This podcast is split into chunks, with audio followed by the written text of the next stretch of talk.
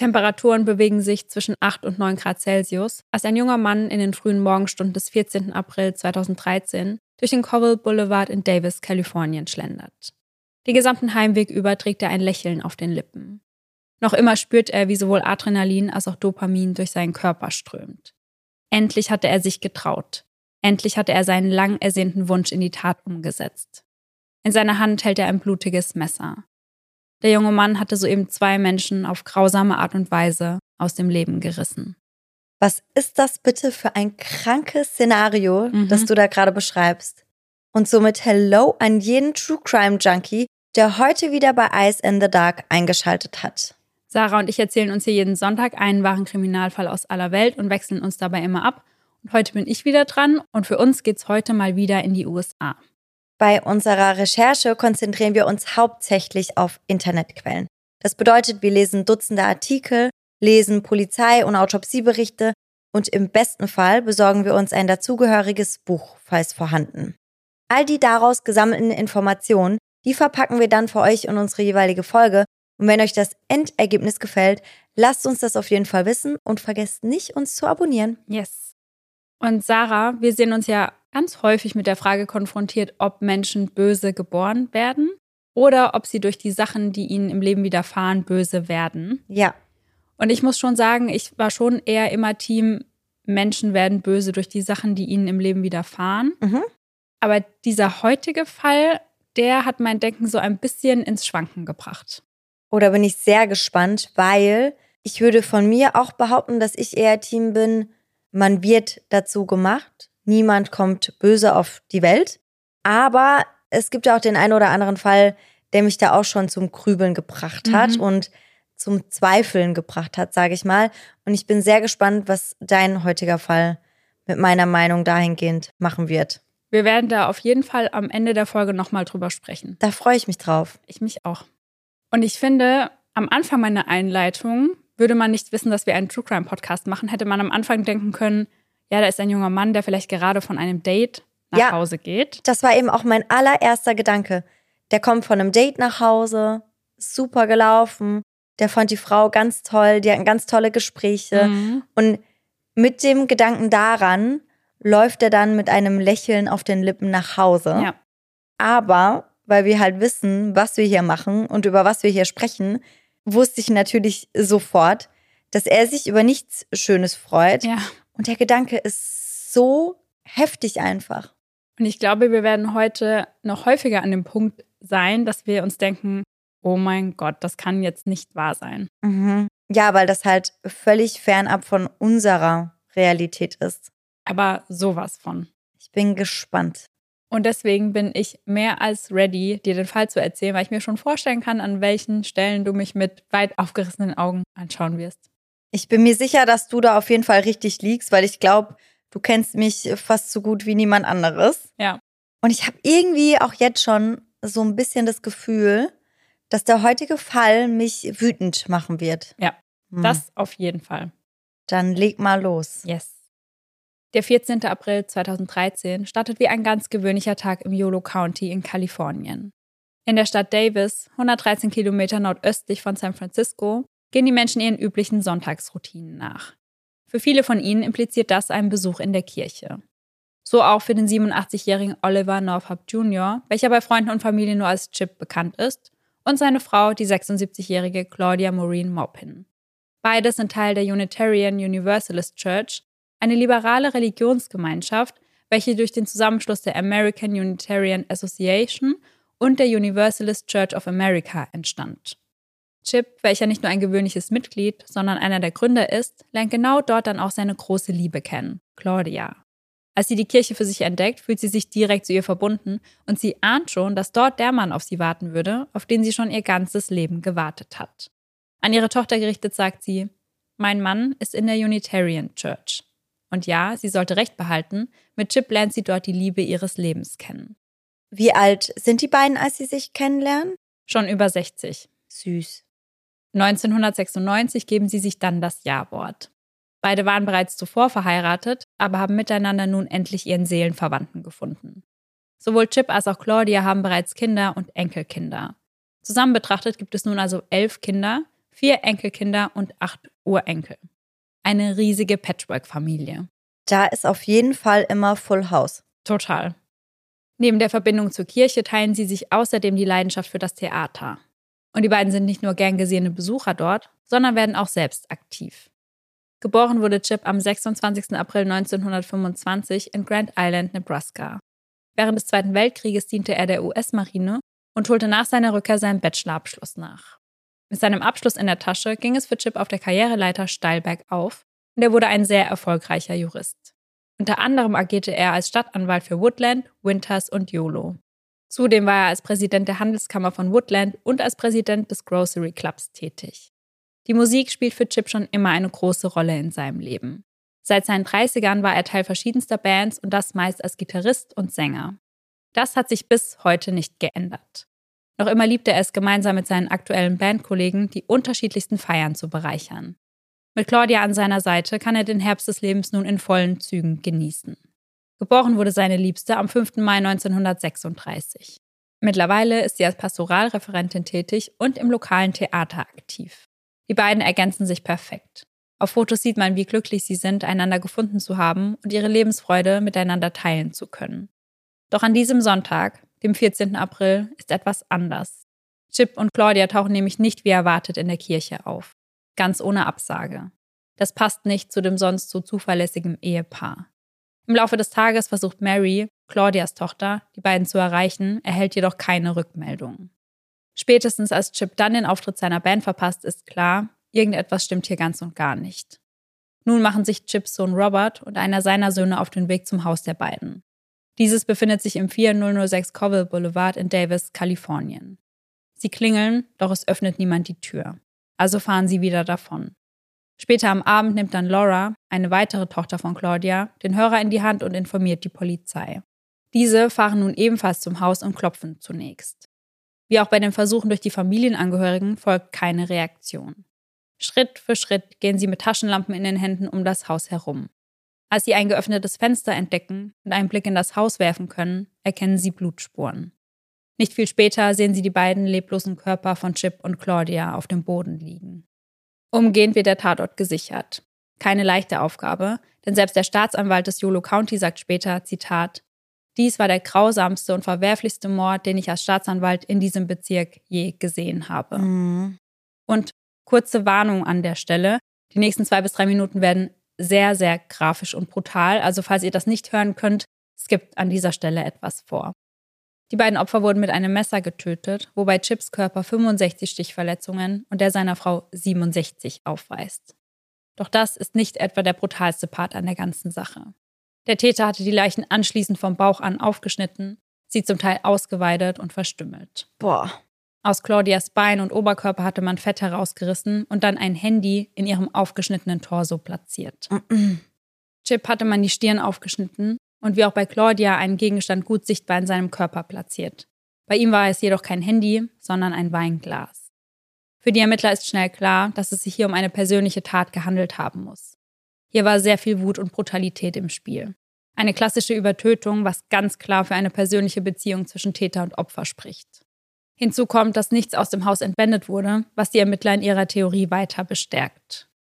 Zunächst rücken Chips Sohn Robert und dessen zwei Söhne ins Visier der Ermittler. Zwei Tage lang werden sie je zwölf Stunden befragt und das ohne die Anwesenheit eines Anwalts. Robert sagt, dass sein Vater gewollt hätte, dass jeder uneingeschränkt mit der Polizei kooperiert, um den Täter oder die Täter zu finden. Aktuell wissen die Ermittler nicht, ob sie nur nach einem oder gleich mehreren Tätern Ausschau halten müssen. Und wie wir das oft in unseren Fällen kennen, sehen sich Menschen mit psychischen Krankheiten oft mit Vorurteilen oder Vorverurteilen konfrontiert, so auch in der heutigen Folge. Chips Enkelsohn Oliver leidet an Schizophrenie, was ihn in den Augen der Ermittler verdächtig erscheinen lässt. Mhm. Doch auch sein Bruder Tony rückt auf der verdächtigen Liste ein Stückchen weiter nach oben, als sich die Ermittler eine von ihm angefertigte Zeichnung ansehen. Darauf zu sehen ist ein Mann, der ein Messer in der Hand hält und vor einem Bett steht, in welchem zwei Kinder schlafen. Als kurz darauf dann Roberts Haus durchsucht wird, stellt man fest, dass die Teppiche im Haus erst am Tag der Morde gereinigt worden waren. All das in Kombi lässt die Ermittler immer mehr vermuten, dass die drei als tödliches Trio agiert haben könnten. Doch was soll das Motiv gewesen sein? Immerhin sollen alle drei Männer Chips sehr nahe gestanden haben. Die Sicherung des Tatorts ist bei der Suche nach Antworten definitiv keine Hilfe. Es lassen sich keinerlei forensische Beweise sichern, weder DNA noch Fingerabdrücke oder Schuhabdrücke. Klar ist also, wer immer dieses Verbrechen begangen hatte, ist mehr als gründlich vorgegangen. Mit einem getätigten 911-Call im Juni kommt dann doch noch Bewegung in den Fall und diesen spielen wir euch an der Stelle einmal ein. Uh, can this be anonymous? What are you reporting? Double homicide that happened uh, at April. You're reporting that, or you have information regarding that? I have information regarding that. What are you calling to report, sir? Um, the double homicide that happened in April this year. What can you tell me about that? Uh, everything actually. Daniel Marsh. Or, Daniel Marsh. Yeah, Daniel Marsh or Dan Marsh. Cut open the stomach of both the, the people, and he put a phone in the woman and a cup in the guy. The reason why I want to remain anonymous is because if my mom, if my mom finds out, she will send me to uh, military school. Ihr hört hier also einen jungen Mann, der angibt, Informationen zu dem Doppelmord zu haben, welcher im April passiert ist. Auf die Frage, was er denn zu dem Fall zu sagen habe, antwortet der Teenie mit einem alles, um ehrlich zu sein. Gefolgt von der Nennung eines Namens, Daniel Marsh. Der Anrufer sagt weiter, dass er anonym bleiben möchte, da seine Mutter ihn sonst auf eine Militärschule schicken würde. Klar ist auf jeden Fall, dass das, was er sagt, der Wahrheit entsprechen muss. Denn er kann sehr viele Angaben liefern. Beispielsweise den Fakt bezüglich des platzierten Handys und des Weinglases in den Körpern der Opfer. Und das wurde nicht an die Öffentlichkeit rausgegeben? Ja, genau. Mhm. Kurze Zeit später wird einer von Daniels Freunden, also von dem Jungen, der hier namentlich genannt wurde, auf dem Revier befragt, wobei dieser Folgendes zu sagen hat. Er hat viel übers Töten erzählt. Wir haben es nicht ernst genommen, bis er wen umgebracht und sie aufgeschnitten hat. Er wollte die Innereien sehen. Er ging zur Frau, glaube ich, weil er wissen wollte, wie ein Auge aussieht. Also hat er versucht, es mit einem Messer rauszunehmen, aber es war wohl zu schwer. Auf die Frage, warum er sich nicht schon früher mit diesen Informationen bei der Polizei gemeldet hatte, gibt der Junge an, Angst vor Daniel gehabt zu haben. Bevor wir an dieser Stelle dazu kommen, was Daniel selbst zu den Anschuldigungen zu sagen hat, schauen wir uns den 16-Jährigen mal ganz genau an. Geboren wird Daniel William Marsh am 14. Mai 1997. Beruft man sich auf sein Sternzeichen Stier, sollte aus Daniel ein sensibler, großmütiger, aber auch gleichzeitig selbstbewusster junger Mann werden. Als er in etwa zwei Jahre alt ist, erleidet seine Mutter Sherry eine schwere Kopfverletzung, die eine Gehirnerschütterung und eine schwere Amnesie mit sich zieht. Zu Beginn kann sie sich weder an die Ehe mit Mann Bill noch an ihre zwei Kinder erinnern. Denn neben Daniel gehört auch noch seine ältere Schwester Sarah zur Familie Marsh. Um sich von all dem zu erholen, entscheidet sich Sherry für eine Zeit lang bei ihren Eltern zu wohnen, während Bill zu Hause bei den beiden Kindern bleibt. Insgesamt würde es vier lange Jahre dauern, bis Sherry wieder zurückzieht und die vier wieder eine Familie werden und in ihren gewohnten Alltag zurückfinden. Später sagt Sherry, dass sie zu keinem Zeitpunkt an einer Amnesie gelitten habe Bill habe sich das alles nur ausgedacht. Und wenn solche Anschuldigungen im Raum stehen, könnt ihr euch sicher vorstellen, dass zu Hause keine liebevolle und harmonische Atmosphäre herrschte. Das heißt, sie behauptet, dass sie von vornherein wusste, dass Bill ihr Ehemann ist und dass sie zwei Kinder hat. Ja. Und er ihr das aber einfach eingeredet hat, dass sie es nicht mehr weiß. Ja, es geht auch später viel um Sorgerecht. Mhm. Und da geht es auch darum, dass sich die beiden gegenseitig beschuldigen, nicht für die Kinder sorgen zu können. Und das spielt da so mit rein, dass sie halt sagt, er hat das behauptet, damit sie ja später vor Gericht quasi so dasteht, als könnte sie sich nicht um die Kinder kümmern. Mhm. Okay. Als Daniel sein elftes Lebensjahr vollendet, zerbricht die Familie dann komplett. Hauptgrund dafür ist die Affäre zwischen Mutter Sherry und Daniels ehemaliger Kindergärtnerin. Oh. Ein Fakt, der den Elfjährigen unfassbar wütend macht, und zwar so wütend, dass zum ersten Mal Mordfantasien aufkommen. Immer wieder redet er davon, der Affäre seiner Mutter die Kehle aufschneiden oder sie erhängen zu wollen. Nur kurz darauf wird Daniel eine Anpassungsstörung mit depressiver Stimmung diagnostiziert. Auf der Website Neurologen und Psychiater im Netz.org wird eine Anpassungsstörung wie folgt beschrieben. Eine Anpassungsstörung ist eine Reaktion auf ein einmaliges oder ein fortbestehendes belastendes Lebensereignis, die sich in negativen Veränderungen des Gemütszustandes oder auch in Störungen des Sozialverhaltens ausdrücken kann. Sie tritt auf, wenn Menschen einen neu eingetretenen, schwierigen psychischen oder physischen Zustand über einen längeren Zeitraum hinaus nicht akzeptieren können, beziehungsweise sich an die neue Lebenssituation nicht adäquat anpassen können. Die Anpassungsstörung charakterisiert sich durch Zustände subjektiver Bedrängnis und emotionaler Beeinträchtigungen, die sozialen Beziehungen und die Leistungsfähigkeit sind eingeschränkt, was einen hohen Leidensgrad nach sich ziehen kann. Im Jahr darauf, 2009, ist Daniel mit seinen zwölf Jahren dann landesweit im Fernsehen zu betrachten. Nur kurz zuvor hatte er seinem eigenen Vater das Leben gerettet. Als dieser einen stechenden Schmerz in der Brust bemerkt, setzt er sich mit Daniel auf dem Beifahrersitz ins Auto, um sich auf den Weg ins Krankenhaus zu machen. Noch während der Fahrt erleidet er einen Herzinfarkt, der zum Herzstillstand führt. Sein Fuß bleibt weiterhin auf dem Gaspedal, weshalb das Auto nun führerlos durch die Straßen jagt. Geistesgegenwärtig versucht der kleine Daniel die Bremse zu erreichen, schafft das jedoch nicht. Daher greift er nach dem Lenkrad und schafft es so, den Wagen von der Straße zu bringen. Dabei fährt er zunächst auf den Bordstein, durch eine Hecke und prallt anschließend gegen eine Betonwand. Daniel erinnert sich daran, im Fernsehen gesehen zu haben, wie man eine Wiederbelebungsmaßnahme durchführt, und so tut er genau das. Mit Erfolg. Sein Vater kommt wieder zu Bewusstsein und wird wieder vollständig gesund. Für diese Tat wird der Zwölfjährige mit dem Red Cross Europe Award ausgezeichnet und gibt unzählige Interviews für TV-Shows oder Zeitungen. In einem dieser Interviews schildert er die Geschehnisse selbst wie folgt. Er wurde plötzlich bewusstlos und fiel zurück in seinen Sitz. Also habe ich das Lenkrad gegriffen und bin an den Straßenrand gefahren.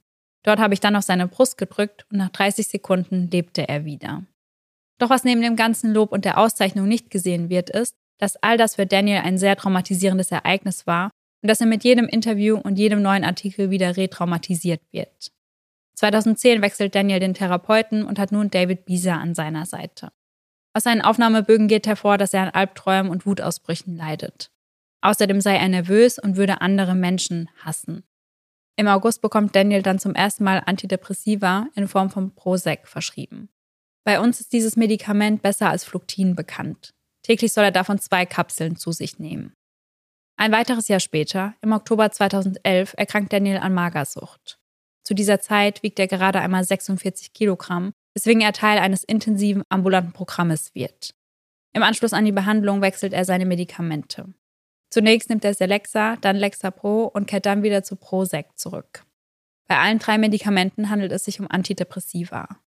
Vom 29.12. bis zum 25.01. wird Daniel dann im Berkeley Krankenhaus stationär behandelt. Zu dieser Zeit erhält er zu seinen Medikamenten noch ein Antipsychotikum hinzu, nachdem ein Arzt feststellt, dass er fünfmal die Woche unter Derealisationsgefühlen und außerkörperlichen Erfahrungen leidet. Im Teenageralter beginnt Daniel Alkohol zu trinken und Marihuana zu rauchen.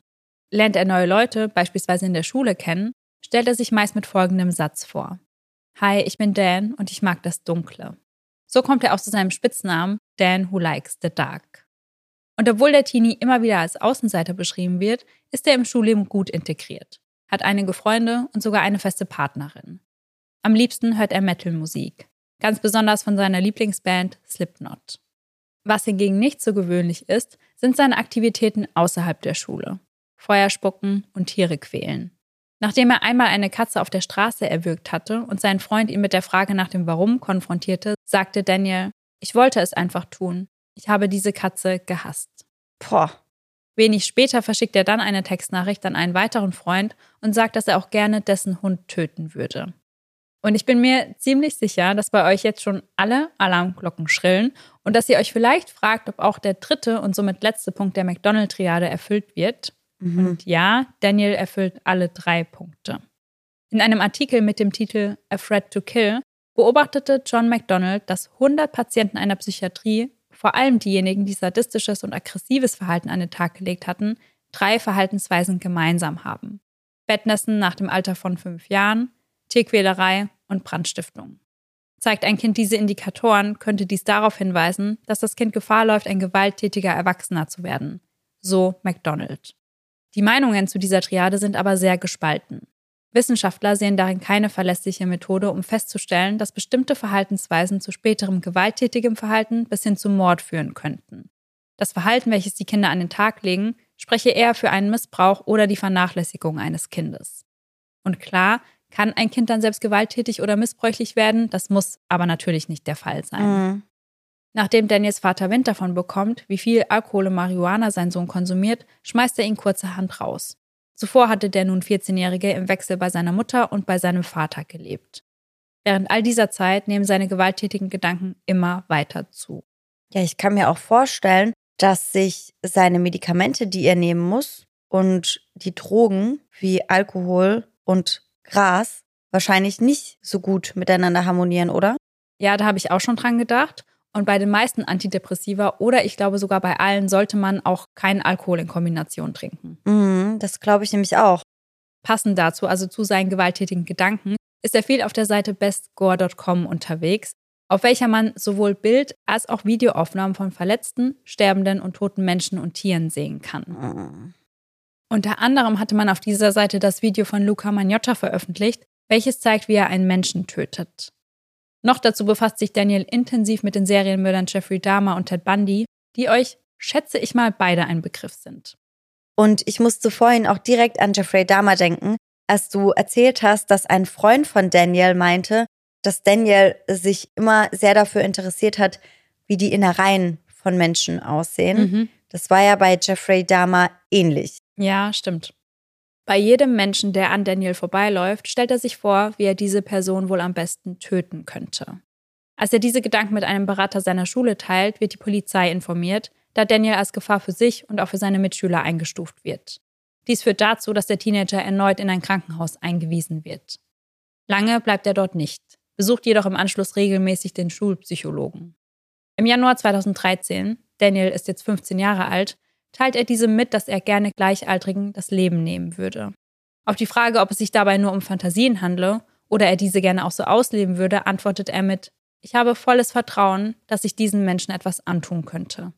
Wieder wird die Polizei informiert, doch diesmal werden keine Maßnahmen in die Wege geleitet. Man glaubt nicht, dass von Daniel wirklich eine Gefahr ausgeht. Bei einem weiteren Treffen mit dem Psychologen wird der Teenager dann schon um einiges expliziter. Er berichtet davon, dass er sich vorstellt, wie es ist, andere Menschen zu foltern, wie es sich wohl anfühlt, ihnen die Haut von den Händen abzuziehen oder ihnen die Augenlider abzutrennen. Außerdem denkt er regelmäßig darüber nach, wie es wohl wäre, seine Mitschüler im Zuge eines Amoklaufs zu töten.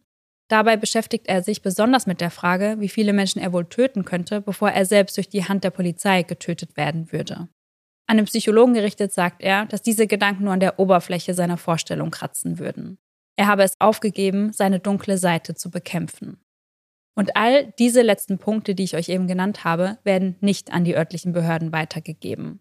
Und weiß man, warum so entschieden wird? Also man ist wirklich einfach davon ausgegangen, dass Daniel das nicht in die Tat umsetzen würde und dass von ihm keine Gefahr ausgeht.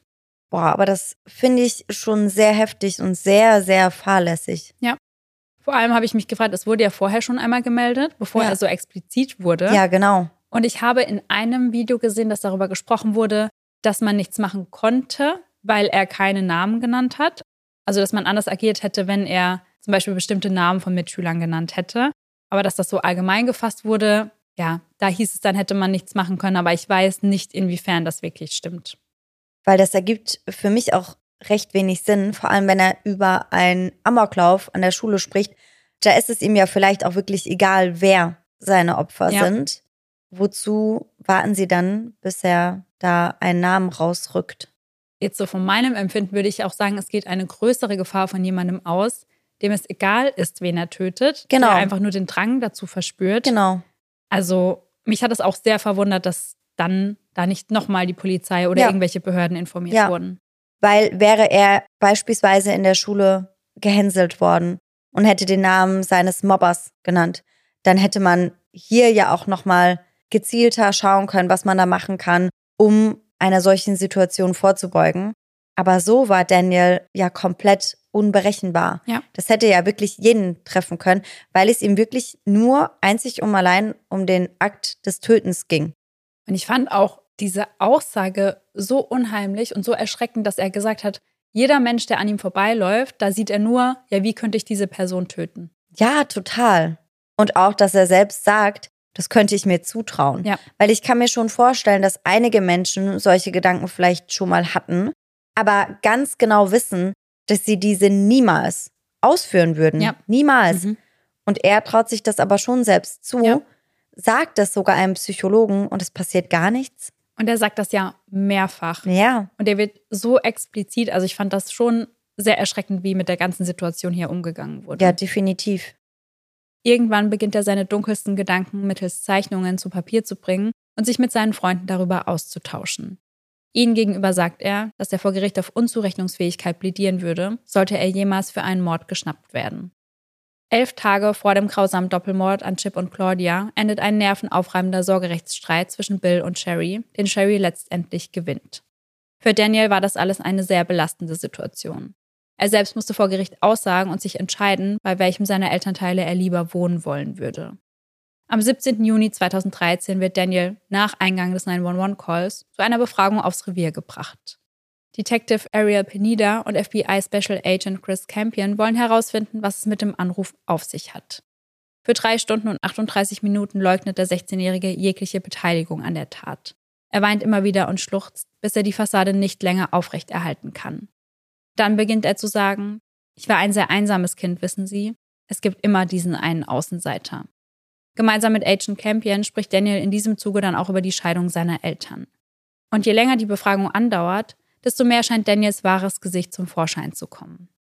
Auf die Frage, warum er im Internet zu Psychopathen recherchiert habe, sagt er, ich habe Soziopathen und Psychopathen nachgeschlagen, weil ich das schon immer faszinierend fand. Und je älter ich werde, desto mehr kann ich erkennen, dass ich überhaupt kein Mitgefühl für andere Menschen empfinde. Ich empfinde keine Empathie für sie, und ob ich das nun mag oder nicht, so ist es nun mal. Ich will Menschen einfach nur wehtun. Ich möchte töten. Aber ich möchte das nicht wollen. Ich wünschte, es wäre nicht so. Wolfgang Albrecht, psychologischer Psychotherapeut, beschreibt die Gemeinsamkeiten von Psychopathie und Soziopathie auf seiner Website wie folgt. Psychopathen und Soziopathen sind einander ähnlich. Beide zeichnet aus, dass sie sich anderen Menschen gegenüber gewissenlos und rücksichtslos verhalten und im äußeren Auftreten und im Erstkontakt sehr charmant und gewinnend sein können. Das mögliche Opfer eines Psychopathen oder Soziopathen wird erst zu spät erkennen, was die Stunde geschlagen hat, denn beide sind im ersten Kontakt meist übermäßig freundlich, zuvorkommend und hilfsbereit.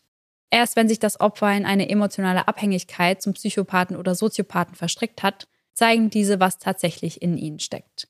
Dabei genießen sie üblicherweise auch diesen Moment der Demaskierung. Dennoch gibt es natürlich einige Unterschiede, wie der US-Kriminologe Scott Bonn in seinem Buch Why We Love Serial Killers erklärt. Er geht vor allem darauf ein, dass Soziopathen durchaus Gefühle wie Angst und Wut empfinden, diese aber nicht unter Kontrolle haben. Sie tendieren also zu impulsivem und aggressivem Verhalten. Oft wünschen sie sich engere Bindungen zu anderen Menschen, schaffen es aber nicht, diese durch ihre emotionale Reizbarkeit über einen längeren Zeitraum aufrechtzuerhalten. Kann ich an der Stelle eine Frage stellen? Na klar. Ist Daniel noch mit seiner Freundin zusammen? Mittlerweile nicht mehr. Aber die beiden waren schon über einen längeren Zeitraum miteinander, richtig? Ja. Das heißt, hier war es ihm auf jeden Fall auch möglich, bis zu einem gewissen Grad eine engere Beziehung zu führen. Bei ihm ist auch eher die Vermutung, dass es sich bei ihm um einen Psychopathen statt einem Soziopathen handelt. Okay, und für Psychopathen ist das kein Problem Ja. oder weniger ein Problem? Ja, genau. Okay, verstehe. Psychopathen, so erklärt er, sind charmant und verfügen zumindest auf den ersten Blick über eine große soziale Kompetenz. Sie erlangen schnell das Vertrauen anderer und das, obwohl es ihnen komplett an Mitgefühl oder authentischen Bindungen zu anderen Menschen fehlt. Mhm. Das würde dann bedeuten, wenn du sagst, dass Psychopathen oft nicht in der Lage sind, authentische Beziehungen zu führen, dass das mit seiner Freundin vielleicht ebenfalls so war. Ja. Also, dass das vielleicht nicht so aufrichtig war, wie es für sie oder auf andere aussah. Ja, genau. Das wäre halt auch heftig. Mhm. Das ist, glaube ich, auch im Nachhinein zu hören, dann schon nochmal ganz schön schlimm. Ja, weil sie wohl schon sehr wohl in der Lage sind, ihren Mitmenschen ein gutes Gefühl zu geben oder Mhm. ihnen das Gefühl zu vermitteln, dass sie eben eine authentische Bindung zu ihnen aufgebaut haben, aber eigentlich sind sie dazu gar nicht in der Lage. Das finde ich einfach so heftig, weil das Ja. aber auch so fern von meiner Vorstellung ist. Mhm. Ich kann mir das gar nicht vorstellen. Das Ja. geht gar nicht. Ja. Das bedeutet, dass die Beziehung vermutlich einfach sehr berechnend und durchdacht ist. Und eher so auf den eigenen Vorteil abzielt, aber nicht aus emotionalen Gründen. Mhm. Oft sind Freunde oder Familienmitglieder eines Psychopathen überrascht darüber, wenn dieser ein Verbrechen begeht, da er in der Regel nicht verdächtig auffällt. Sie planen sehr genau und gehen dann bei der Begehung sehr ruhig vor. Mhm. Daniel erreicht auf der Psychopathie-Checkliste nach Robert Hare 85,8 von 40 Punkten. Boah, das ist auf jeden Fall mal eine Hausnummer. Obwohl ich sagen muss, bei der Beschreibung, die du uns eben gegeben hast, finde ich gar nicht unbedingt, dass Daniel so extrem in das Muster eines Psychopathen passt, Weil ich finde weder, dass er am Anfang charmant und Mhm. besonders social wirkt, sondern ich habe schon das Gefühl gehabt, dass er eher Schwierigkeiten hat im Umgang mit Menschen, auch im Erstkontakt. Ja. Und es ist ja auch nicht so, dass Freunde und Familie gar nicht wissen, dass bei ihm was abgeht, sondern er spricht da ja offen drüber. Ja. Also vor allem mit seinem Psychologen ist es ja nicht so, dass er die Maske oder den Schein wahren würde, sondern ja schon ganz deutlich sagt, was er denkt und was er gerne machen würde. Ja, und ich habe bei einem einzigen Punkt gedacht, das passt perfekt. Und zwar dieses fehlende Mitgefühl und die fehlende Empathie, weil das sagt Daniel ja selbst, dass er das gar nicht empfindet. Mhm. Also dieses Fehlen von Emotionen, das passt dazu sehr gut. Aber ich habe auch bei den anderen Punkten, die du eben angesprochen hast, auch gedacht, okay, da stimmt das nicht so überein. Mhm. Und dann finde ich es aber schon heftig, dass er 35 Punkte oder über 35 Punkte von 40 erreicht. Ja. Weil ich mich dann schon frage, wie kam diese Punktzahl zusammen? Und da kommen wir gleich nochmal drauf, welche Fragen da ungefähr vorkommen in diesem Fragebogen oder in dieser Checkliste. Aber diese Punktzahl, die er erreicht, das ist eine der höchsten Punktzahlen, die der zuständige Psychologe vor Gericht je gesehen hat. Mhm. Also schon sehr, sehr bezeichnend eigentlich. Ja. Und im Zuge dieser Liste, also dieser Checkliste, werden zwei Kriterienbereiche abgedeckt. Zum einen die persönlichkeitsbasierten und zum anderen die verhaltensbasierten. Mhm. Unter letzteres fallen die Punkte Stimulationsbedürfnis, also ein Erlebnishunger und ein ständiges Gefühl der Langeweile, Mhm. ein Lebensstil, der andere ausnutzt, unzureichende Verhaltenskontrolle, Geschlechtsverkehr mit häufig wechselnden Partnern oder Partnerinnen, frühere Verhaltensauffälligkeiten, Fehlen von realistischen und langfristigen Zielen und zudem wird hier auch Impulsivität, Verantwortungslosigkeit, viele kurzzeitige eheähnliche Beziehungen, Jungenkriminalität und die Missachtung von Weisungen und Auflagen genannt. Mhm. Auf der anderen Seite, also den persönlichkeitsbasierten Kriterien, finden sich Punkte wie trickreich, sprachgewandt, oberflächlicher Charme, ein erheblich übersteigertes Selbstwertgefühl, pathologisches Lügen, betrügerisch manipulatives Verhalten, ein Mangel an Gewissensbissen oder Schuldbewusstsein, oberflächliche Gefühle, ein Mangel an Empathie bis Gefühlskälte und eine mangelhafte Bereitschaft und Fähigkeit, Verantwortung für das eigene Handeln zu übernehmen. Mhm. Und der Test, bei welchem die genannte Punktzahl ermittelt wird, besteht aus insgesamt 20 Fragen. Bei jeder Frage hat man drei Auswahlmöglichkeiten.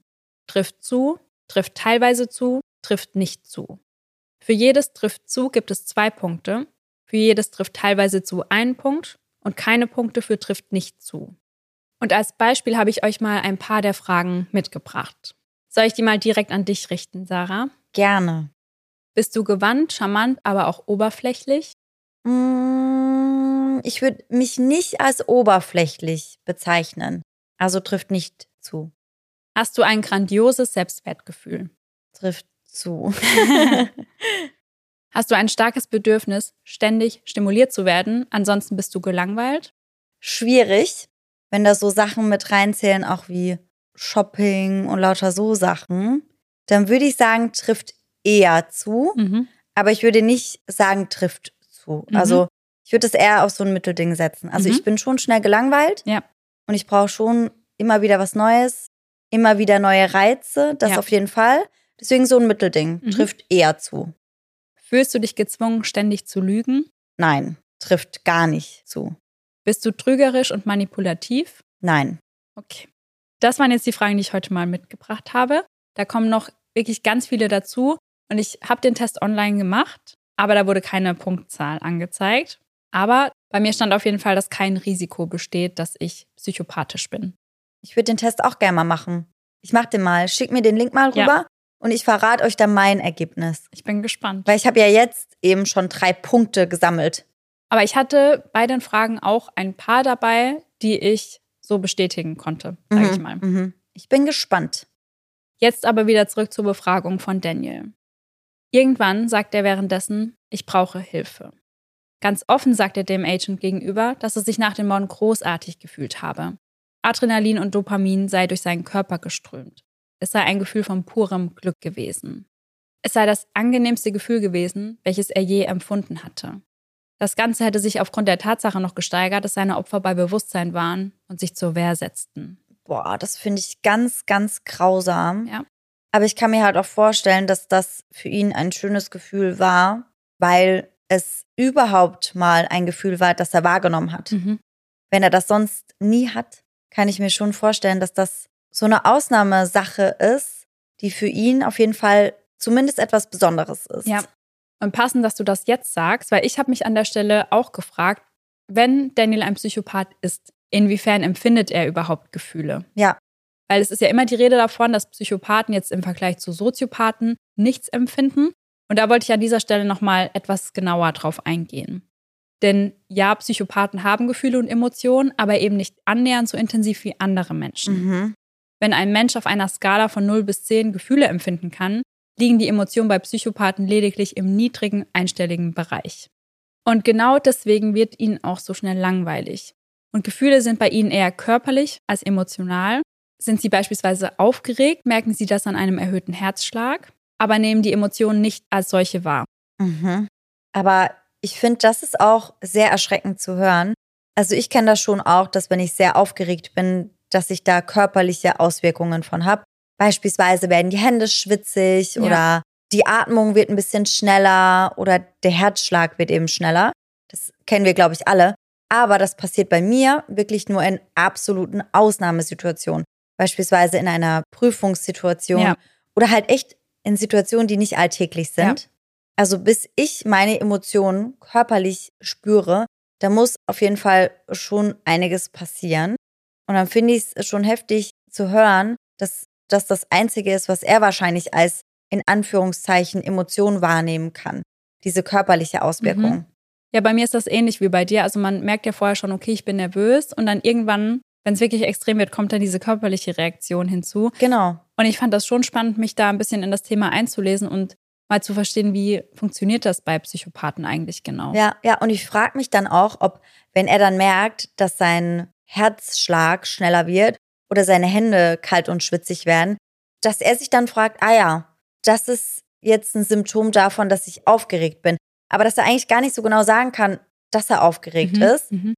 und das wirklich nur anhand von diesen Symptomen ausmachen kann. Also es ist auf jeden Fall für uns super schwer nachzuvollziehen, wie das sein muss oder wie sich das anfühlen muss oder wie da die Gedankengänge irgendwie sind. Ja, total. Ich kann mich da gar nicht reinversetzen. Während der Befragung fragte FBI-Agent Daniel, wie er ihn denn töten würde, denn er hatte ja schon zuvor angegeben, dass er sich bei jedem Menschen die Frage stellt, wie er ihn töten würde. Und dieser FBI-Agent, der sitzt jetzt vor ihm und fragt ja, hey, wie würdest du mich denn töten? Daraufhin antwortet Daniel mit, auf viele Arten. Ich würde dich mit deiner Krawatte erdrosseln, dich mit dem Gesicht gegen den Spiegel schlagen, bis er zerbricht, und dann das Glas nutzen, um deine Arterien zu durchtrennen, dir die Augen auskratzen und dein Gesicht gegen die Wand schlagen ist aber nichts Persönliches. Und ich fand es total erschreckend, mir das anzusehen, denn Daniel redet dabei komplett nüchtern, so als würde er gerade aufzählen, was er an einem Tag schon alles gegessen hat. Ja, weil er dabei eben gar nichts fühlt. Und dieses am Ende noch, ja, ist aber nichts Persönliches. Er sagt das so komplett trocken und ich war so, okay, wow. Ja, und ich finde, da sieht man ja wieder, dass er eigentlich eine Gefahr für alle Mitmenschen darstellt und dass seine Schule da viel schneller hätte reagieren müssen, weil es eben nicht gezielt um eine einzige Person geht. Mhm. Ja, ganz genau. Irgendwann teilt er den Ermittlern mit, dass alle Beweise, die sie benötigen, um ihn zu überführen, in der Garage seiner Mutter zu finden seien. Und tatsächlich finden sie darin sowohl die Kleidung, die der 16-Jährige während der Tat getragen hatte, als auch das Tatwerkzeug, ein Messer. Und an dieser Stelle schauen wir uns jetzt den Tatablauf und die Tage danach mal etwas genauer an. In der Nacht vom 13. auf den 14. April 2013 verlässt Daniel das Haus seiner Mutter zwischen 2 und 3 Uhr in der Nacht. Anschließend läuft er durch die Straßen und hält nach Häusern mit offenen Fenstern oder Türen Ausschau. Insgesamt sieht er sich auf diese Weise zwischen 40 und 50 Häuser an. Letztendlich wählt er ein Haus aus, welches sich nur zwei Häuser von dem seines Vaters entfernt befindet. Mit dabei hat er ein geschärftes Jagdmesser. Als er sich Zutritt durch das Fenster verschafft, ist er komplett in schwarz gekleidet und trägt eine schwarze Skimaske auf dem Gesicht. Zunächst steht er im Wohnzimmer und lauscht. Als er dann ein Schnarchgeräusch vernimmt, folgt er diesem und steht kurz darauf im Schlafzimmer des älteren Ehepaares. Für knapp zehn Minuten steht er vor ihrem Bett und sieht ihnen beim Schlafen zu. Boah, unheimlich. Ja, genau an der Stelle hat es mich auch sehr geschüttelt. Mhm. Dann wacht Claudia auf. Sie sieht Daniel und beginnt zu schreien.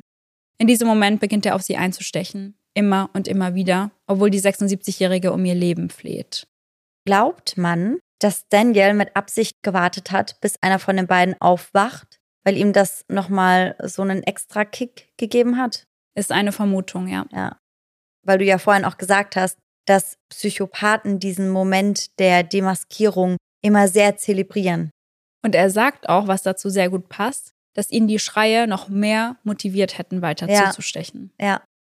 Die Leichen habe er anschließend aufgeschnitten, weil ihn interessierte, wie es unter der Haut aussieht. Bereits einen Tag nach der Tat ist deutlich zu spüren, dass Daniel viel besser gelaunt ist als sonst. Vor seinen Freunden macht er auch kein Geheimnis aus dem Grund.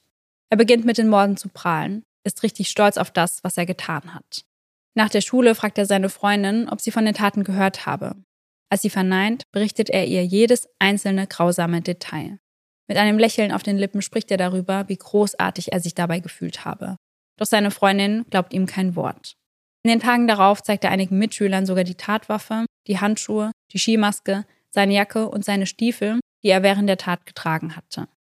Aus Angst vor ihm traut sich niemand, das Ganze bei der Polizei zu melden. Seine Freundin verrät der Schule jedoch von dem Messer, da er wohl einige Male eines in der Schule dabei hatte, woraufhin er suspendiert wird. Am 4. Juni trennt sich Daniels Freundin dann von ihm, nachdem sie sich von ihm immer mehr und mehr eingeschüchtert gefühlt hatte. Eine Woche später ist die Teenagerin gerade allein zu Hause, als sie hört, wie sich die Hundeklappe öffnet. Mm-mm. Sekunden später steht Daniel in ihrem Haus und bedroht sie. Ab einem gewissen Punkt reicht es seinen Freunden und sie suchen Daniels Vater Bill auf, um ihm von den Taten seines Sohnes zu berichten. Doch dieser glaubt ihnen nicht. In dieser ganzen Zeit blüht Daniel förmlich auf und vor seiner Suspendierung wird er sogar noch zum Schüler des Monats gekürt. Als seine Freunde merken, dass sie von seinem Vater keine Hilfe erwarten können, melden sie sich dann endlich bei der Polizei. Es ist der 17. Juni, als Daniel dann im Befragungszimmer sitzt und die Tat letztendlich dann auch gesteht. Die Anklage, welche kurz darauf erhoben wird, lautet zweifacher Mord ersten Grades mit einer besonderen Schwere der Schuld aufgrund folgender Punkte. Vorsätzliche Tötung von mehr als einer Person, Folter, Einsatz einer tödlichen Waffe, außergewöhnliche Verdorbenheit und dem Punkt, dass er sich auf die Lauer gelegt habe. Mhm. In Haft wird strikt darauf geachtet, Daniel von seinen Mitinsassen fernzuhalten. Grund dafür ist sein Alter. Die anderen Häftlinge sind deutlich älter als er und das ist auch nicht verwunderlich, wenn man bedenkt, dass der Teenie als Erwachsener vor Gericht gestellt wird. Und er ist jetzt gerade 16, richtig? Ja. Und auch nur aufgrund dessen, also aufgrund dessen, dass er als Erwachsener vor Gericht gestellt wird, darf sein Name und auch sein Gesicht veröffentlicht werden. Mhm. Und obwohl die Verteidigung genau das verhindern wollte, werden auch im Gerichtssaal Kameras gestattet sein. Im ersten Schritt plädiert er auf nicht schuldig, wechselt dann aber auf schuldig in Kombination mit Unzurechnungsfähigkeit. Vor Beginn des Prozesses äußert sich Mary, Chips Tochter. Sie sagt, sie schliefen und alles war friedlich. Sie wussten nicht einmal, was passiert. Dann sagt sie weiter, dass ihr Vater gewollt hätte, dass Daniel eine ordentliche Verteidigung erhält, aber gleichzeitig auch für seine Taten bezahlen muss. Bezüglich des Prozesses lässt die Verteidigung ihren Mandanten von Dr. Matthew Sollier untersuchen. Bereits bei ihrem ersten Aufeinandertreffen droht Daniel damit, ihm das Leben zu nehmen. Dr. Sollier befindet ihn für psychisch krank, jedoch für zurechnungsfähig. Am 2. September 2014 ist es dann soweit und der Prozess startet. Es herrscht ein so großes öffentliches Interesse an dem Fall, dass der nun 17-jährige Daniel durch einen Seiteneingang in das Gerichtsgebäude gebracht werden muss. Zusätzlich wird er durch eine Jacke über dem Kopf vor den neugierigen Blicken abgeschirmt. An diesem Tag trägt Daniel statt seinem Gefängnis-Overall Hemd und Krawatte. In Bezug auf die Beweise versucht die Verteidigung dafür zu sorgen, dass das Geständnis ihres Mandanten nicht gewertet werden darf. Sie sagen, dieses sei unter Vorspielen falscher Tatsachen begonnen worden und Daniel habe mehrfach geäußert, nach Hause gehen zu wollen. Dieser Antrag wird jedoch abgelehnt und das Geständnis darf als Beweis verwendet werden. Nun versuchen sie, die ständig wechselnden Medikamente als Ursache für die Tat anzuführen. Die Staatsanwaltschaft argumentiert jedoch, dass Daniel bereits Mordfantasien geäußert hatte, noch bevor er überhaupt irgendwelche Medikamente zu sich nahm. Im Zuge des Prozesses wird dann natürlich auch auf die Planung der Tat eingegangen. Klar hatte Daniel nicht gezielt geplant, Chip und Claudia zu töten, er hatte jedoch geplant zu töten. Zu erkennen ist dies auch an dem Fakt, dass die Polizei keinerlei Spuren am Tatort sicherstellen konnte. Daniel hatte dafür seine Schuhe mit Klebeband abgeklebt, Handschuhe getragen und sein Gesicht nahezu komplett verdeckt. Als Zeugen vor Gericht sagen sowohl seine Ex-Freundin, einige seiner Freunde als auch seine ehemaligen Psychologen aus. Am 26. September ziehen sich die Juroren zur Beratung zurück, für welche sie weniger als zwei Stunden benötigen. Sie befinden ihn in allen Anklagepunkten für schuldig. Aufgrund seines Alters besteht weder die Chance, ihn zum Tode noch zu einer lebenslangen Haft ohne die Möglichkeit auf Bewährung zu verurteilen. Am 30. September wird dann noch über Daniels Zurechnungsfähigkeit entschieden.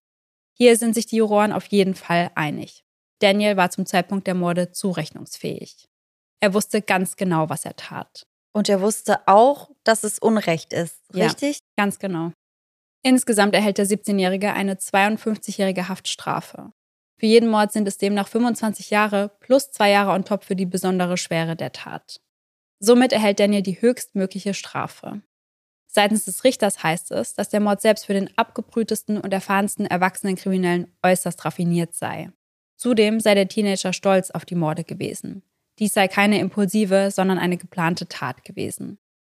Die Verteidigung sieht die Höchststrafe als eine grausame und ungewöhnliche Strafe für einen jugendlichen Täter an. Aber es war halt auch eine grausame und ungewöhnliche Tat für Ja. einen jugendlichen Täter. Ja, finde ich nämlich auch. Im Jahr 2013 verabschiedet die kalifornische Legislative ein neues Gesetz, das Senate Bill 260. In Kapitel 312 heißt es, wenn ein Angeklagter, der zum Zeitpunkt der Begehung einer Straftat unter 18 Jahren alt war, mindestens 15 Jahre seiner Strafe verbüßt hat, erlaubt das geltende Recht dem Angeklagten, einen Antrag auf Rückruf und erneute Verurteilung zu stellen und ermächtigt das Gericht nach eigenem Ermessen, die Strafe zu widerrufen und den Angeklagten erneut zu verurteilen. Vorausgesetzt, die neue Strafe ist nicht höher als die ursprüngliche Strafe. Mhm. Das heißt, laut diesem Gesetz könnte Daniel nach 15 Jahren einen Antrag darauf stellen, dass sein Fall neu verhandelt werden kann. Ja. Zusätzlich wird im Jahr 2016 die Proposition 57 ins Leben gerufen. Diese ersetzt Proposition 21, welche Staatsanwälten die alleinige Befugnis gab, zu entscheiden, ob ein jugendlicher Straftäter eben als Jugendlicher oder als Erwachsener verurteilt wird. 2018 soll nun ein Jugendrichter entscheiden, ob Daniels Fall vor einem Jugendgericht neu verhandelt werden soll. In den Gerichtsdokumenten heißt es, dass das Urteil des Strafgerichts bedingt aufgehoben wird und die Sache an das Jugendgericht übergeben wird. Dieses hat dann 90 Tage Zeit, um festzustellen, ob Daniel für eine Verhandlung vor dem Jugend- oder dem Strafgericht geeignet ist. Weiter heißt es, stellt das Jugendgericht fest, dass es den Angeklagten nicht an ein Strafgericht überwiesen hätte, betrachtet es die Verurteilung des Angeklagten als Jugendurteil und führt innerhalb des üblichen Zeitrahmens eine Anhörung zur Entscheidung durch. Und am 24. Oktober fällt genau diese Entscheidung. Daniel bleibt weiterhin im Gefängnis. Es wird kein neues Verfahren vor einem Jugendgericht geben. Noch immer stelle er eine zu große Gefahr für die Gemeinde dar. Mhm. Doch auch im Jahr 2021 versucht Daniel erneut freizukommen. Diesmal beruft er sich auf das im Jahr 2018 verabschiedete Gesetz Senate 1391. Dieses Gesetz besagt, dass keine Person unter 16 Jahren als Erwachsener vor Gericht gestellt werden kann. Am 18. August 2021 findet seine Anhörung statt. Und diese könnte dazu führen, dass er bereits am 14. Mai 2022, also genau an seinem 25. Geburtstag, wieder auf freien Fuß kommt. Und nicht nur das. Im Zuge dessen würde auch seine Akte versiegelt werden und er wäre nicht auf Bewährung frei. Er wäre also ein komplett freier Mann. Und man würde das in seinen Akten, in seinen Unterlagen gar nicht mehr finden. Ja, richtig. Das würde komplett rausgestrichen werden. Ja. Boah. Also das fände ich ein bisschen zu arg. Mhm. Geht mir ähnlich und du kannst dir sicher vorstellen, dass das den Familienangehörigen von Chip und Claudia auch so geht. Ja, ja, und generell der Öffentlichkeit, weil das war ja schon ein sehr öffentlichkeitswirksamer Fall. Und ich kann mir schon vorstellen, dass die Leute da auf die Barrikaden gegangen Mhm. sind. Mhm. Total. Und genau aufgrund dessen wird dann eben auch eine Petition ins Leben gerufen, die verhindern soll, dass Daniel wieder auf freien Fuß kommt. Mhm. Und ich habe euch einen Auszug des Textes von dieser Petition mitgebracht, weil darin noch eine sehr interessante Information enthalten ist. Ein verurteilter Doppelmörder und diagnostizierter Psychopath, der seine Opfer wahllos auswählte und die fotografische Mordszene auf seinen Körper tätowieren ließ. Mhm. Und da bin ich sehr aufmerksam geworden, weil ich das da zum ersten Mal gelesen habe. Ja. Und dann habe ich aber ein Interview von Chips Tochter gesehen, die das ebenfalls bestätigt hat. Also das wurde, glaube ich, nicht wirklich an die Öffentlichkeit gegeben, weil das war in keinem Artikel zu finden. Ja, Aber ich- zumindest nicht von offizieller Seite. Genau, aber ich dachte, wenn das Chips Tochter sagt, dann wird das wohl so stimmen. Mhm. Sollte er freigelassen werden, kann er in ihrem Staat, in ihrer Stadt und sogar in ihrer Nachbarschaft leben. Bitte helft uns, das zu stoppen. Und weißt du ganz genau, wie die Tätowierung aussieht? Mhm. Das würde mich mal interessieren. Ja, mich nämlich auch. Die Angehörigen von Chip und Claudia unternehmen alles, um zu verhindern, dass der Mörder ihrer Liebsten wieder aus dem Gefängnis entlassen wird. Neben der Petition schreiben sie um die 300 Briefe an das Gericht, um zu verdeutlichen, wie gefährlich Daniel für die Öffentlichkeit ist. Victoria, Claudias Tochter, sagt unter anderem, dies ist kein Jugendlicher, der eine zweite Chance bekommen sollte. Das ist ein Mann, der darüber nachgedacht hat, was er getan hat und der zugegeben hat, dass er es wieder tun würde. Mhm. Während der Anhörung tritt der junge Mann selbst in den Zeugenstand und wird hier gefragt, ob es korrekt sei, dass er sich an die Attacke an sich nicht erinnern könne. Dies hatte Daniel gegenüber seinem Therapeuten angegeben. Er bestätigt, dass er diese Angabe gegenüber seinem Therapeuten getätigt hatte, dies aber nicht der Wahrheit entspricht. Auf die Frage, warum er gelogen hat, sagt er, dass er sich wünschen würde, sich nicht mehr daran erinnern zu können. Die Nationale Organisation der Opfer jugendlicher Mörder fordert, dass die Rechte der Opfer und die Sicherheit der Öffentlichkeit bei allen Diskussionen über die Verurteilung jugendlicher Mörder berücksichtigt werden muss. Im September dann die Erleichterung. Daniels Antrag wird abgelehnt.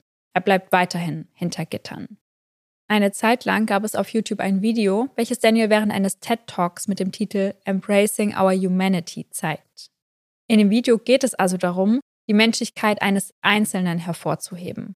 Daniel spricht in seinem Talk über sein Verbrechen und erklärt, warum sich Menschen wie er in Haft ändern können und warum sie eine zweite Chance verdient hätten. Mhm. Das Video wurde jedoch bereits nach zwei Tagen wieder von YouTube entfernt. FBI-Agent Chris Campion glaubt nicht, dass sich Daniel im Gefängnis geändert hat. Er ist sich sicher, dass aus dem Teenager ein Serienmörder geworden wäre. Und er sagt auch offen, dass Daniel zu den Top drei Menschen zählt, vor denen Campion Angst hat. Boah, das ist auf jeden Fall eine heftige Aussage, weil Ja. Campion wird wahrscheinlich mit sehr vielen, sehr unangenehmen Zeitgenossen zu tun haben. Ja. Aber ich habe mich auch gefragt, also ich frage mich das generell öfter. Können sich Menschen im Gefängnis wirklich von Grund auf ändern? Und ich würde die Frage normalerweise mit einem ganz klaren Ja beantworten. Ich glaube da auf jeden Fall schon dran. Einfach weil du da die Möglichkeit ganz anders hast, dich zu reflektieren, dich mit deiner Tat auseinanderzusetzen. Und ich kann mir auch vorstellen, je nachdem, unter welchen Umständen das Ganze geschehen ist, dass man sowas einfach nicht mehr nochmal machen würde. Also ich glaube, man kann sich schon ändern. Die Frage, die ich mir jetzt stelle, ist, kann sich ein Psychopath in Kombination mit diesen Mordgedanken, mit dieser Mordlust wirklich ändern? Weil das sind ja Sachen, bei denen er schon weiß, dass die nicht richtig sind. Das sind ja fast schon wie so Triebe, Ja. diese Mordlust. Wie soll er das denn in den Griff bekommen? Weißt du, was ich meine? Ja, das sehe ich sehr ähnlich und ich glaube auch, wenn ein Mensch keine Empathie oder kein Mitgefühl für seine Mitmenschen empfindet, ich glaube nicht, dass das irgendwann kommt. Er kann ja keine Reue empfinden. Ja, ja. Das geht ja gar nicht. Und sowas kannst du dir ja nicht aneignen oder erlernen. Nein, ich glaube, eben. wenn du das nicht fühlst, dann fühlst du das nicht und dadurch wird er ja auch so gefährlich. Ja, dann weißt du rein rational betrachtet, dass das, was du gemacht hast, schlimm war. Und du weißt auch, was du damit ausgelöst hast. Aber du wirst nie ein schlechtes Gewissen haben. Du wirst nie aufrichtige Reue empfinden können. Und wie willst du dich dann selbst davon überzeugen oder abhalten, Ja. wenn du dich während der Tat so gut und so lebendig gefühlt hast, das nicht nochmal zu machen? Ja, aber ich glaube auch, er hat ja von purem Glück gesprochen. Genau. Und ich bin mir sehr sicher, dass er dann nochmal töten würde, einfach um dieses Gefühl nochmal zu erleben. Ja, das hat sich auch, wie du das beschrieben hast, am Anfang, also in einem Trailer, für mich hat sich das angehört wie ein heftiger, krasser Drogenrausch. So ein krasses Glücksgefühl, das er dadurch empfunden hat, Ja. dass er da dann noch durch die Straßen gezogen ist mit einem Grinsen auf dem Gesicht und auch wie er das beschrieben hat als pures Glück. Ich kann mir schon vorstellen, dass er da irgendwann wirklich von Rausch zu Rausch gerannt wäre. Ja. Das heißt, immer wieder getötet hätte, um irgendetwas zu empfinden, weil er das ja ansonsten nicht wirklich kann. Und deswegen würde ich mich der Vermutung anschließen, dass Daniel höchstwahrscheinlich nochmal getötet hätte, wenn nicht sogar ein Serientäter geworden wäre. Ich kann mir auch sehr gut vorstellen, dass aus ihm ein Serientäter geworden wäre.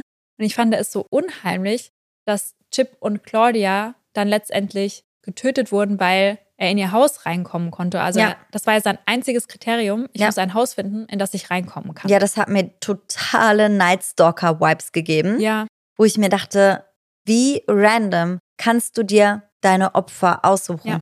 Und ganz am Anfang, als es noch nicht klar war, ob es eine Verbindung zwischen Opfern und Täter gibt, da dachte ich, dass er das Paar vielleicht ausgesucht hat, weil er dachte, die hätten Bargeld oder wertvollen Schmuck zu Hause. Aber all das hat ihn ja gar nicht interessiert. Ja. Er wollte ja wirklich einfach nur töten. Und das macht ihn eben unheimlich gefährlich. Ja, definitiv. Das in Kombination damit, dass er keine Reue, kein Gewissen, nichts dergleichen empfinden kann, Ja. macht ihn halt wirklich letztendlich zu einer so gefährlichen Person, dass ich schon der Meinung bin, dass die Öffentlichkeit vor ihm geschützt werden sollte. Ja, sehe ich auch so. Und selbst der FBI-Agent hat gesagt, er hofft, dass Daniel nie wieder auf freien Fuß kommt. Ja. Und ich finde, man hat ja auch so ein bisschen das Gefühl gehabt, dass er bei der Tat an sich auch Spaß hatte. Also, dass er total voller Neugierde war. Wie sehen die Innereien aus? Und dass er da ja auch total kreativ wurde mit diesem Weinglas Ja. und mit dem Handy. Hat er sich eigentlich irgendwann mal dazu geäußert, warum er das gemacht hat? Ja, er wollte die Ermittler, die den Mord untersuchen, einfach schockieren. Das war einzig und allein sein Grund. Ja. Also das hat er wahrscheinlich auf jeden Fall geschafft. Mich hat er auf jeden Fall schockiert damit.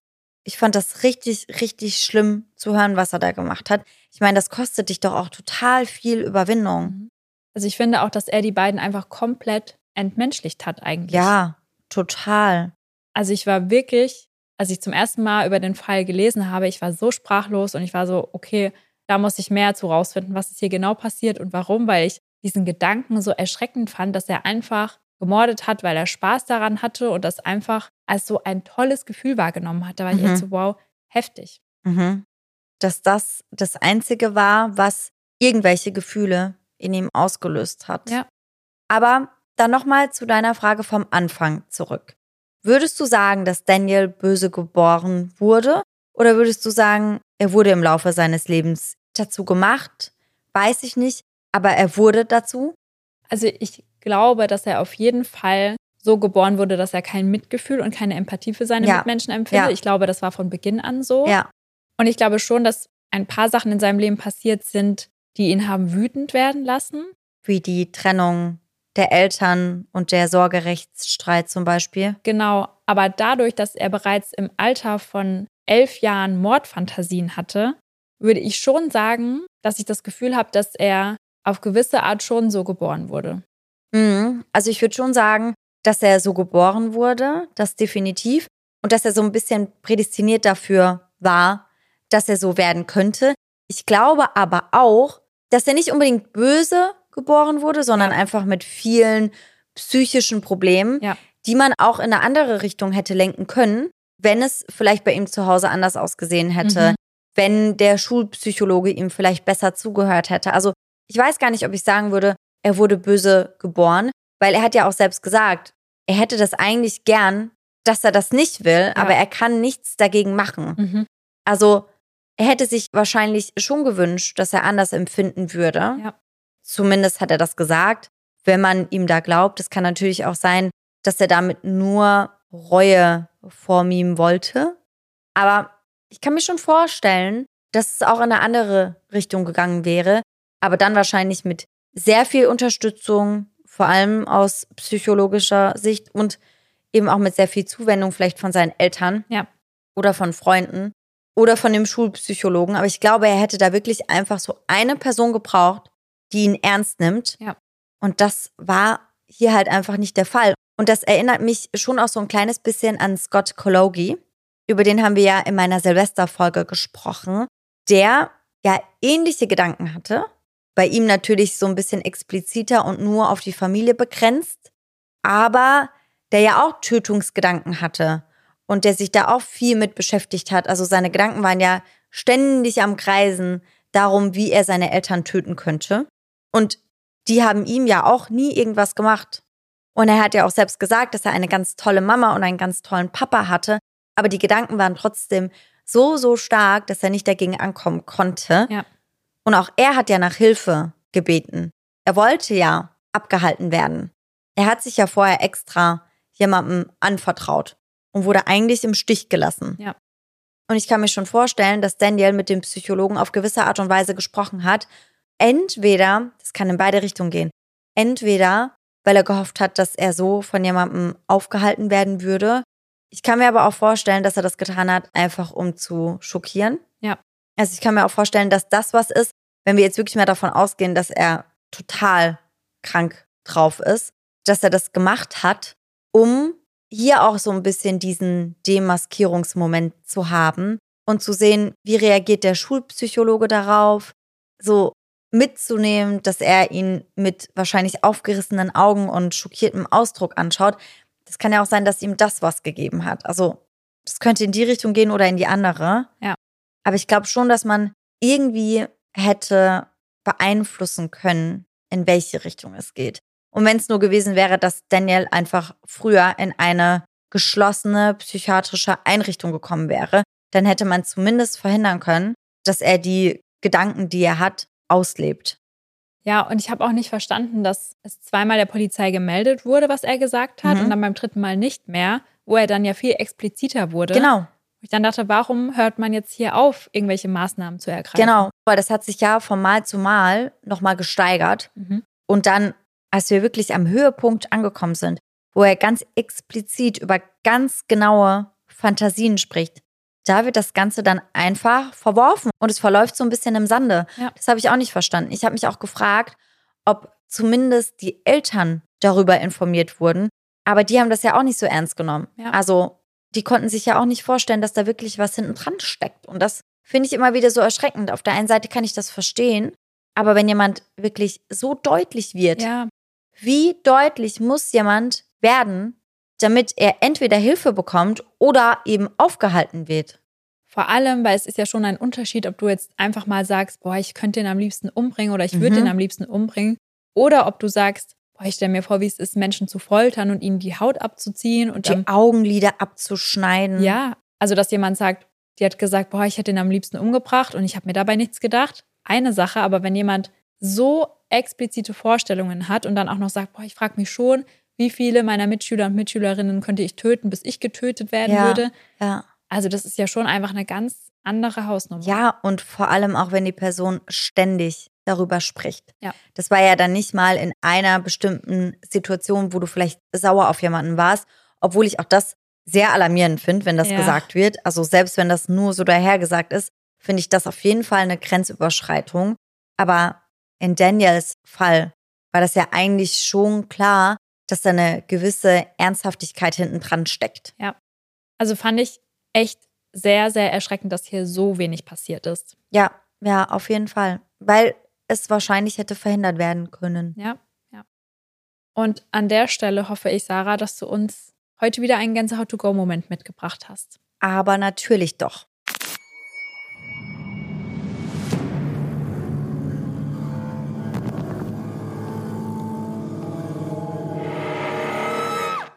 Und der heutige Gänsehaut-to-go-Moment wurde gesponsert von der lieben Laura. Sie schreibt, Hallo liebe Laura und liebe Sarah. Gestern ist mir etwas so Gruseliges passiert, da habe ich gleich an euch gedacht. Meine Tochter, anderthalb Jahre, schläft nachts immer neben mir im Bett. Gestern wacht sie plötzlich auf und redet mit mir. Dann schaut sie an mir vorbei, guckt mich wieder an und sagt, der Mann ist da. Das hat sie dann ganz oft gesagt. Sie ist dann nach kurzer Zeit wieder eingeschlafen, aber ratet mal, wer erstmal kein Auge mehr zugemacht hat. Wow, also an ihrer Stelle hätte ich danach auch kein Auge mehr zugemacht, Mm-mm. weil man hat ja schon oft das Gefühl, dass Kinder manchmal Sachen sehen, die man selbst nicht sehen kann. Ja, so unschuldige Seelen sind das dann einfach irgendwie Mhm. immer. Und ich habe das Gefühl, manchmal sehen die sowas. Aber was man auch nicht vergessen darf, Kinder haben ja öfter mal auch Fantasiefreunde. Ja, so imaginäre Freunde und vielleicht hat sie halt irgendeinen Dude als ihren aktuellen imaginären Freund ja, und der stand da halt einfach. Und eigentlich war da gar nichts, sondern es war wirklich nur in ihrem Kopf. ja. Aber unheimlich ist es halt trotzdem, vor allem wenn das mitten in der Nacht passiert. Ja, Und ich stelle mir das auch sehr unheimlich vor, dass sie das immer und immer wiederholt hat. Also, wenn sie immer wieder gesagt hat, der Mann ist da, der Mann ist da, Boah. der Mann ist da, oh Gott, ja. da wäre ich irgendwann ausgerastet. Also das könnte auch eins zu eins eine Szene aus einem guten Horrorfilm Ja, sein. aus Insidious oder sowas Ja, in die Richtung. mhm. Das würde da einwandfrei, wird sich das da einfügen. Total. Oh, unheimlich auf jeden Fall. Ja, definitiv. Deswegen vielen Dank, Laura. Du hast uns definitiv Gänsehaut bereitet. Oh ja. Und dann sind wir am Ende der heutigen Folge angekommen. Wir hoffen natürlich, dass ihr alle nächsten Sonntag wieder mit dabei seid und bis dahin schöne Träume. Bis dann. Tschüss. Tschüssi.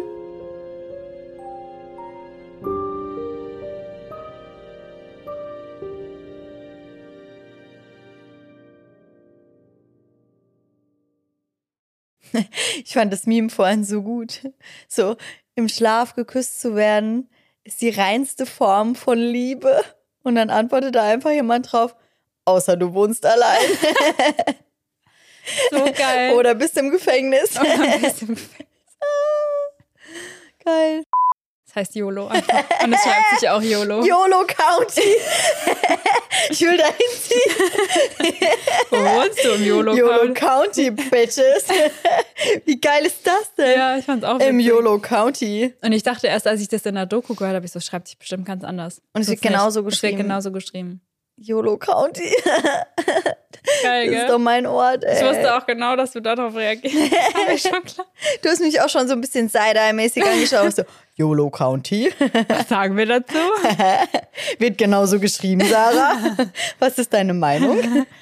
Jetzt Geil. geil. geil, wenn man das sagen kann, ne? Ja. Chip, chip, chip und tap. Ritter des Rechts. Chip, chip, chip und chap. Dem Bösen geht es schlecht. Sie lösen jeden Fall, was sie auch tun.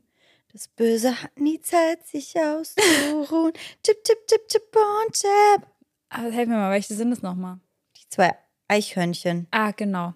Genau. die mochte ich voll gern. Die waren cute. Und dann mit dem, der immer gerne Käse gegessen hat. Käse. Und dann hat sich sein Bart doch immer so gezwirbelt und er war so. Ja, ich ich habe es voll gern geschaut. Im Bart gezwirbelt von Käse, finde ich gut. Ja. Und dann ist er immer so kurz abgehoben, war so, Käse. Oh, süß. Ja, so ein Dicky war das. Oh. So eine dicke Maus. Dicke Maus. Ja. Süßi. Kannst du die Story ein bisschen umdichten? Umdichten, Ja, die überleben einfach. dass eigentlich der Böse stirbt. Ja. Ja. Kein True Crime. Wir machen hier False Crime. Forest Crime. Surprise, wir ändern die Geschichte so um, wie sie uns gefällt. Surprise, surprise.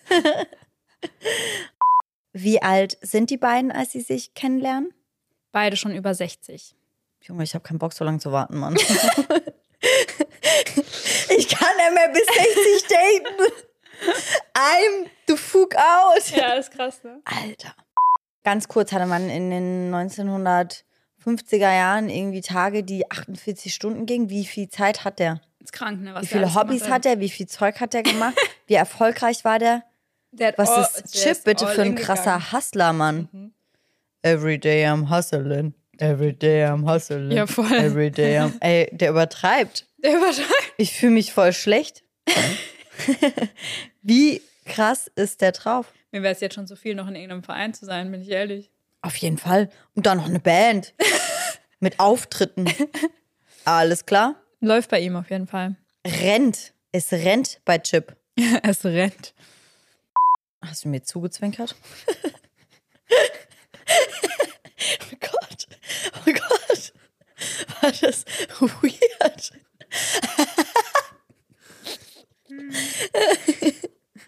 Einmal runterschlucken. Hab's. Hast du? Ja. Mir, dass es wieder passiert wie damals. Mit dem Kakao. Ah, War das in den Outtakes damals? Ich weiß nicht, ob wir es rausgenommen haben, weil man halt was gehört hat. und wir keinen triggern wollten. Ja. Ich dachte mir nur so, nein, meine Couch. Aber ich habe alles gesehen. Du hast alles gesaved. Du hast nur dich selbst angekotzt. Mitten in der Aufnahme. Vor dann geht's halt einfach weiter. Dann geht's einfach. Gott, oh Gott. Passiert im Besten. ich weiß ja nicht. Jetzt wäre es ja zum Glück nur Wasser gewesen. Stier und Krebs sind meine perfekten Partner. Der Toll. so. oh. Und ich erkenne keine Red Flags, also klasse. Aber gut, er ist 16. Immerhin. Die Red Flag würde ich dann wohl doch erkennen. Aber eigentlich ist Stier ein schönes Sternzeichen für einen Mann. Ja, Mhm. meine Mama ist Stier. Hm, Ich weiß nicht, wie Stierfrauen sind. Ja, bei dem ist auf jeden Fall wird nichts Schönes draus. Ah. Unter anderem hatte man auf dieser Seite das Video von Luther Magnotta veröffentlicht. Luther? Hm? Luther? Habe ich das gesagt? Luther. Habe ich gesagt? Martin Luther King. Von Luther. Der ist es nicht. Ja, du hast, glaube ich, schon gesagt. Ich bin mir nicht sicher, aber ich glaube schon. Von Genau Luther. wie mit dem Haum. Magnotta. Luther. Mensch. Menschenskinder. Das Hallo, ich bin Daniel in the Dark. Sehr charmant. yeah. Well. Tschüssi.